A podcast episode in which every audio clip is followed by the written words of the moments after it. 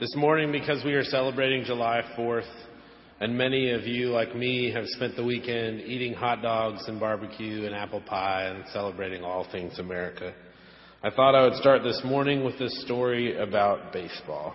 What is more American than baseball? I want to tell you a story about a young man who in 1986 was drafted by the Pittsburgh Pirates.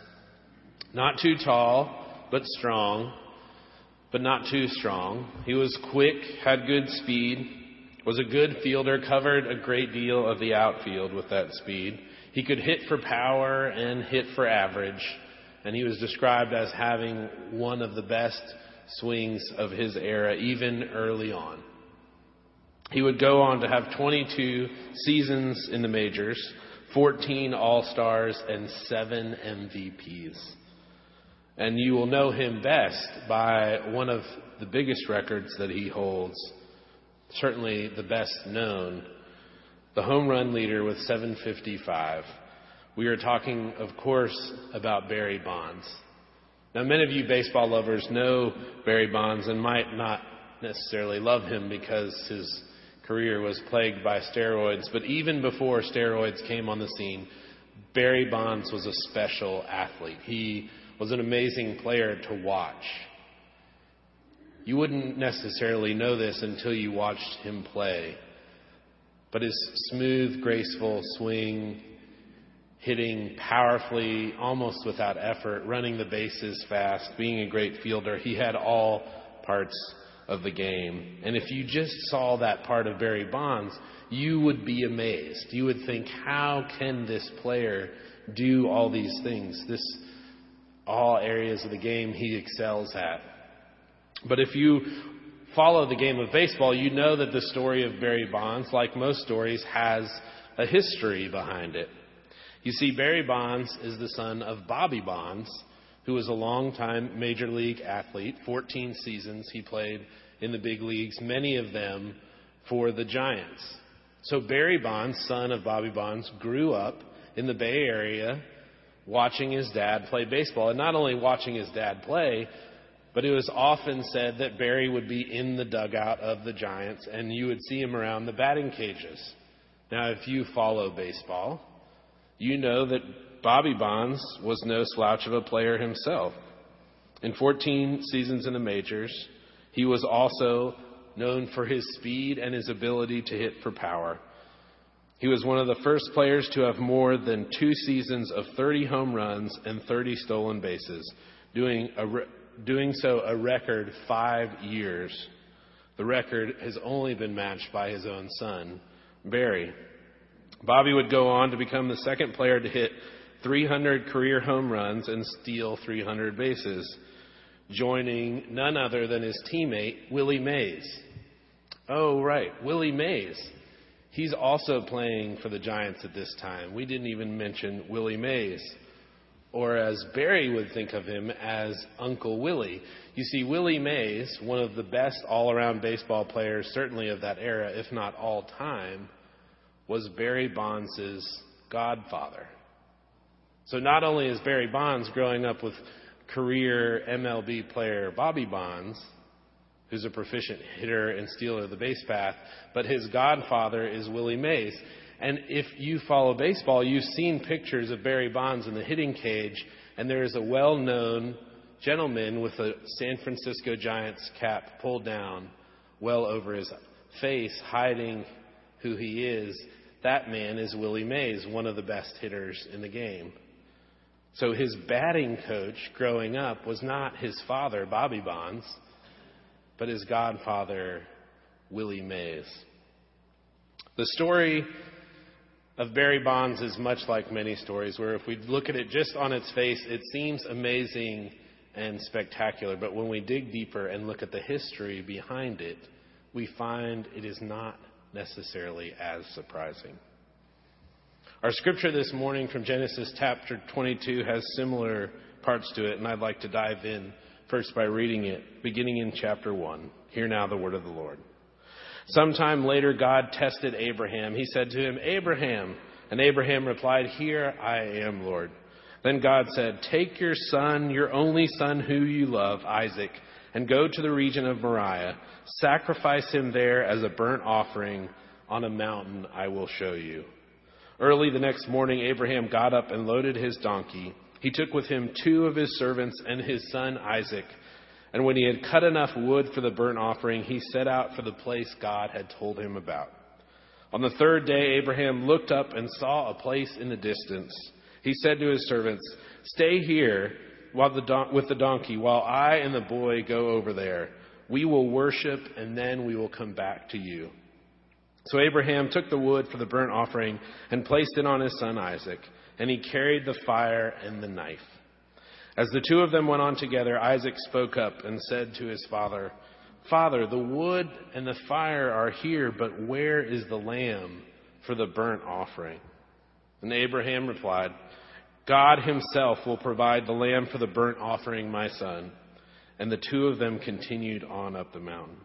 When they reached the place God had told them about, Abraham built an altar there and arranged the wood on top of it. Then he bound his son Isaac and laid him on the altar on top of the wood. Then he reached out of his hand and took his knife as if to slay his son. But the angel of the Lord called out from heaven, Abraham, Abraham. Here I am, Abraham replied. The angel continued, Do not lay a hand on the boy. Do not do anything to him. Now I know that you fear God because you have not withheld from me your only son. Abraham looked up and there in the thicket saw a ram caught by its horns. He went over and took the ram and sacrificed it as a burnt offering instead of his son.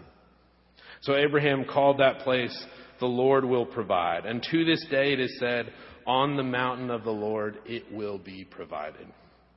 The angel of the Lord called to Abraham from heaven a second time and said, I swear by myself, declares the Lord, that because you have done this and have not withheld your son, your one and only son, I will surely bless you and make your descendants as numerous as the stars in the sky and the sand on the seashores. Your descendants will take possession of the cities of their enemies, and through your offspring, all nations on earth will be blessed because you have obeyed me. Then Abraham returned to his servants, and they set off together for Beersheba, and that is where Abraham remained. This is the word of the Lord. The scripture is action packed and has a lot of different images, and for some of you it will be very familiar. But I want to focus on the ending part this morning, where the Lord called to Abraham from heaven and said, I swear by myself, declares the Lord, that because you have done this and have not withheld your son, your only son, I will surely bless you and make your descendants as numerous as the stars in the sky and the sands on the seashore. Your descendants will take possession of the cities of their enemies, and through your offspring, all nations on earth will be blessed because of your obedience to me. This is a huge statement that the Lord is making to Abraham and to us. But as we are talking about in this series of the faith of our fathers and mothers, the whole story is not just told in our actions. We stand on the shoulders of those that have come before us. This is not a zero sum game, and it does not just begin with us. Malcolm Gladwell highlights this reality in his book entitled Outliers, where he re examines our idea of success in our current culture.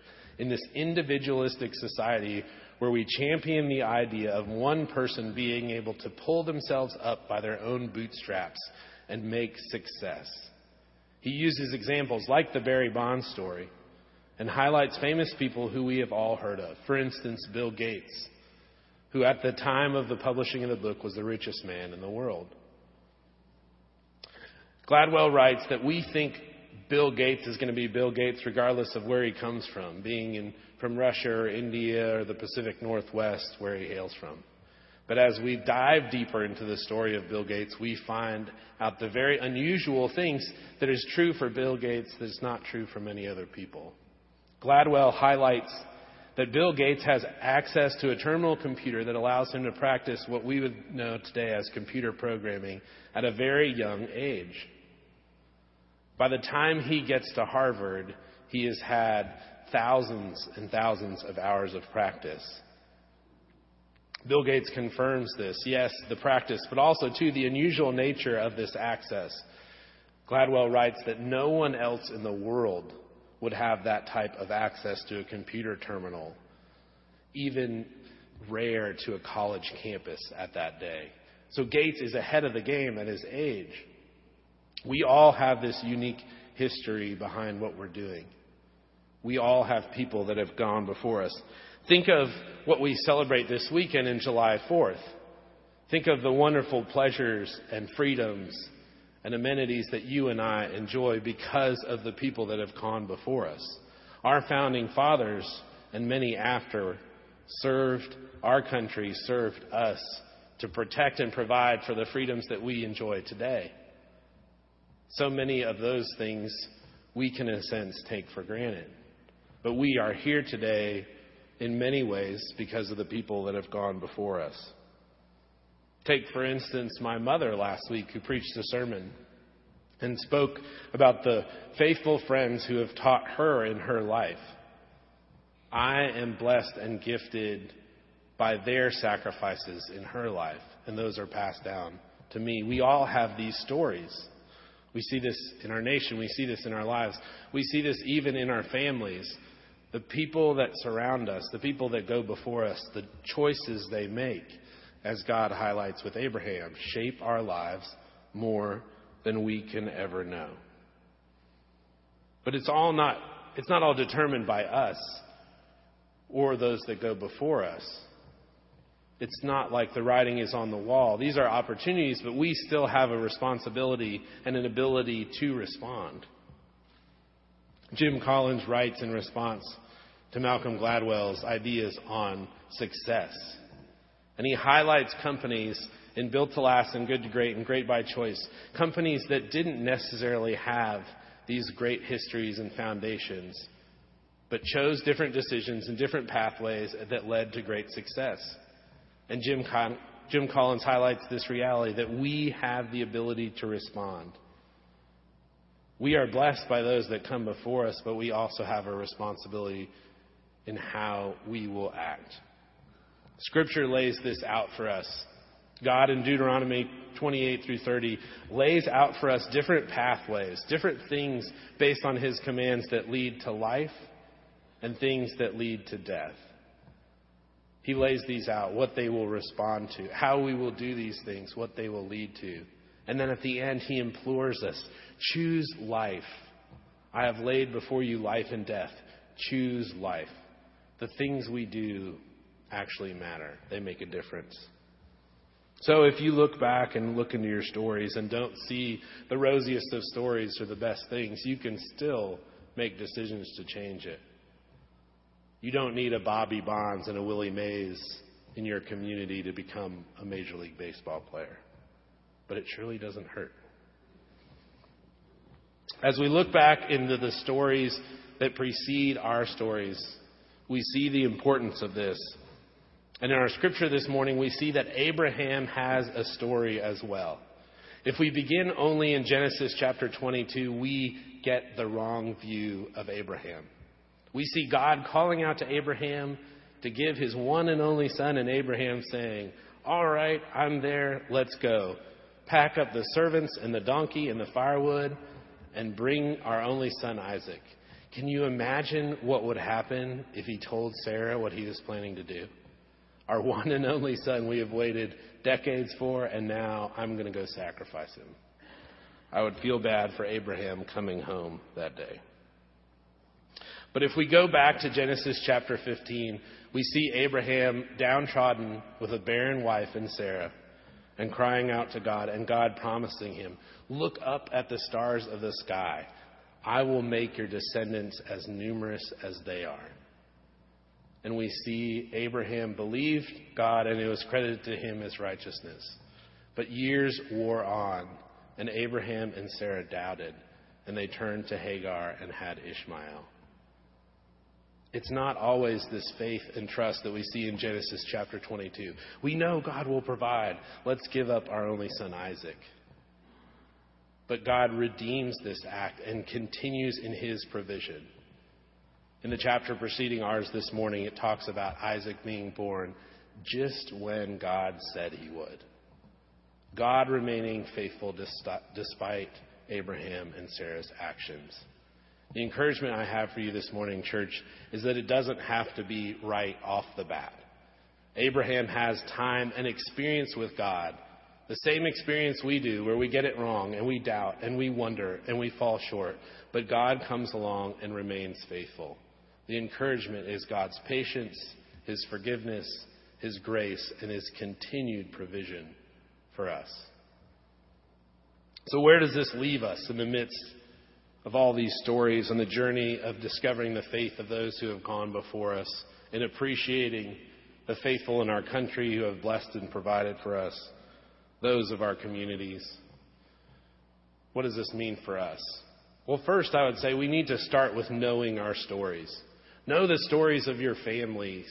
Know the stories of the faith communities that we are a part of. Know the stories of the companies you work for.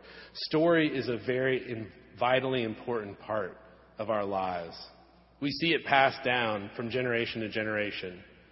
Grandparents at family vacations and holidays telling stories of how our family does this, what we do, how we respond. These stories lay the fabric of who we are and the DNA of how we live in this world by looking back at the stories of our church, how we got from Travis Park to Broadway, how we came from Broadway to Basse. I can tell the stories of the successes of our church with just a few threads of what I would call community DNA.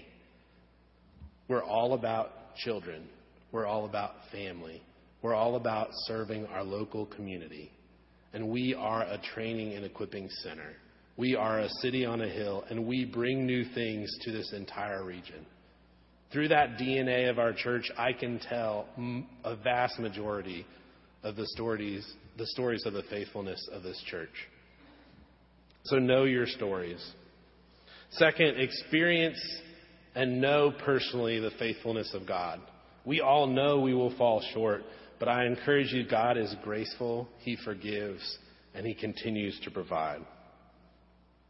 Then lifted up by the stories of those who have gone before us, the assurance of God's grace and love, we are called to step out and respond in faithfulness. And this is not something that we have to get right every time. But it is worth noting that how we live not only affects us, but affects those who come after us, the generations that follow.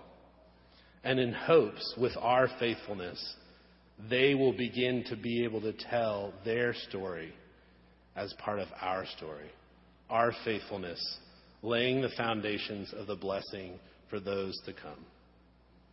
May God bless you as you discover and live deeply into the identities He has given you as beloved, faithful children, not only of His, but of these wonderful communities that shape who we are. Amen.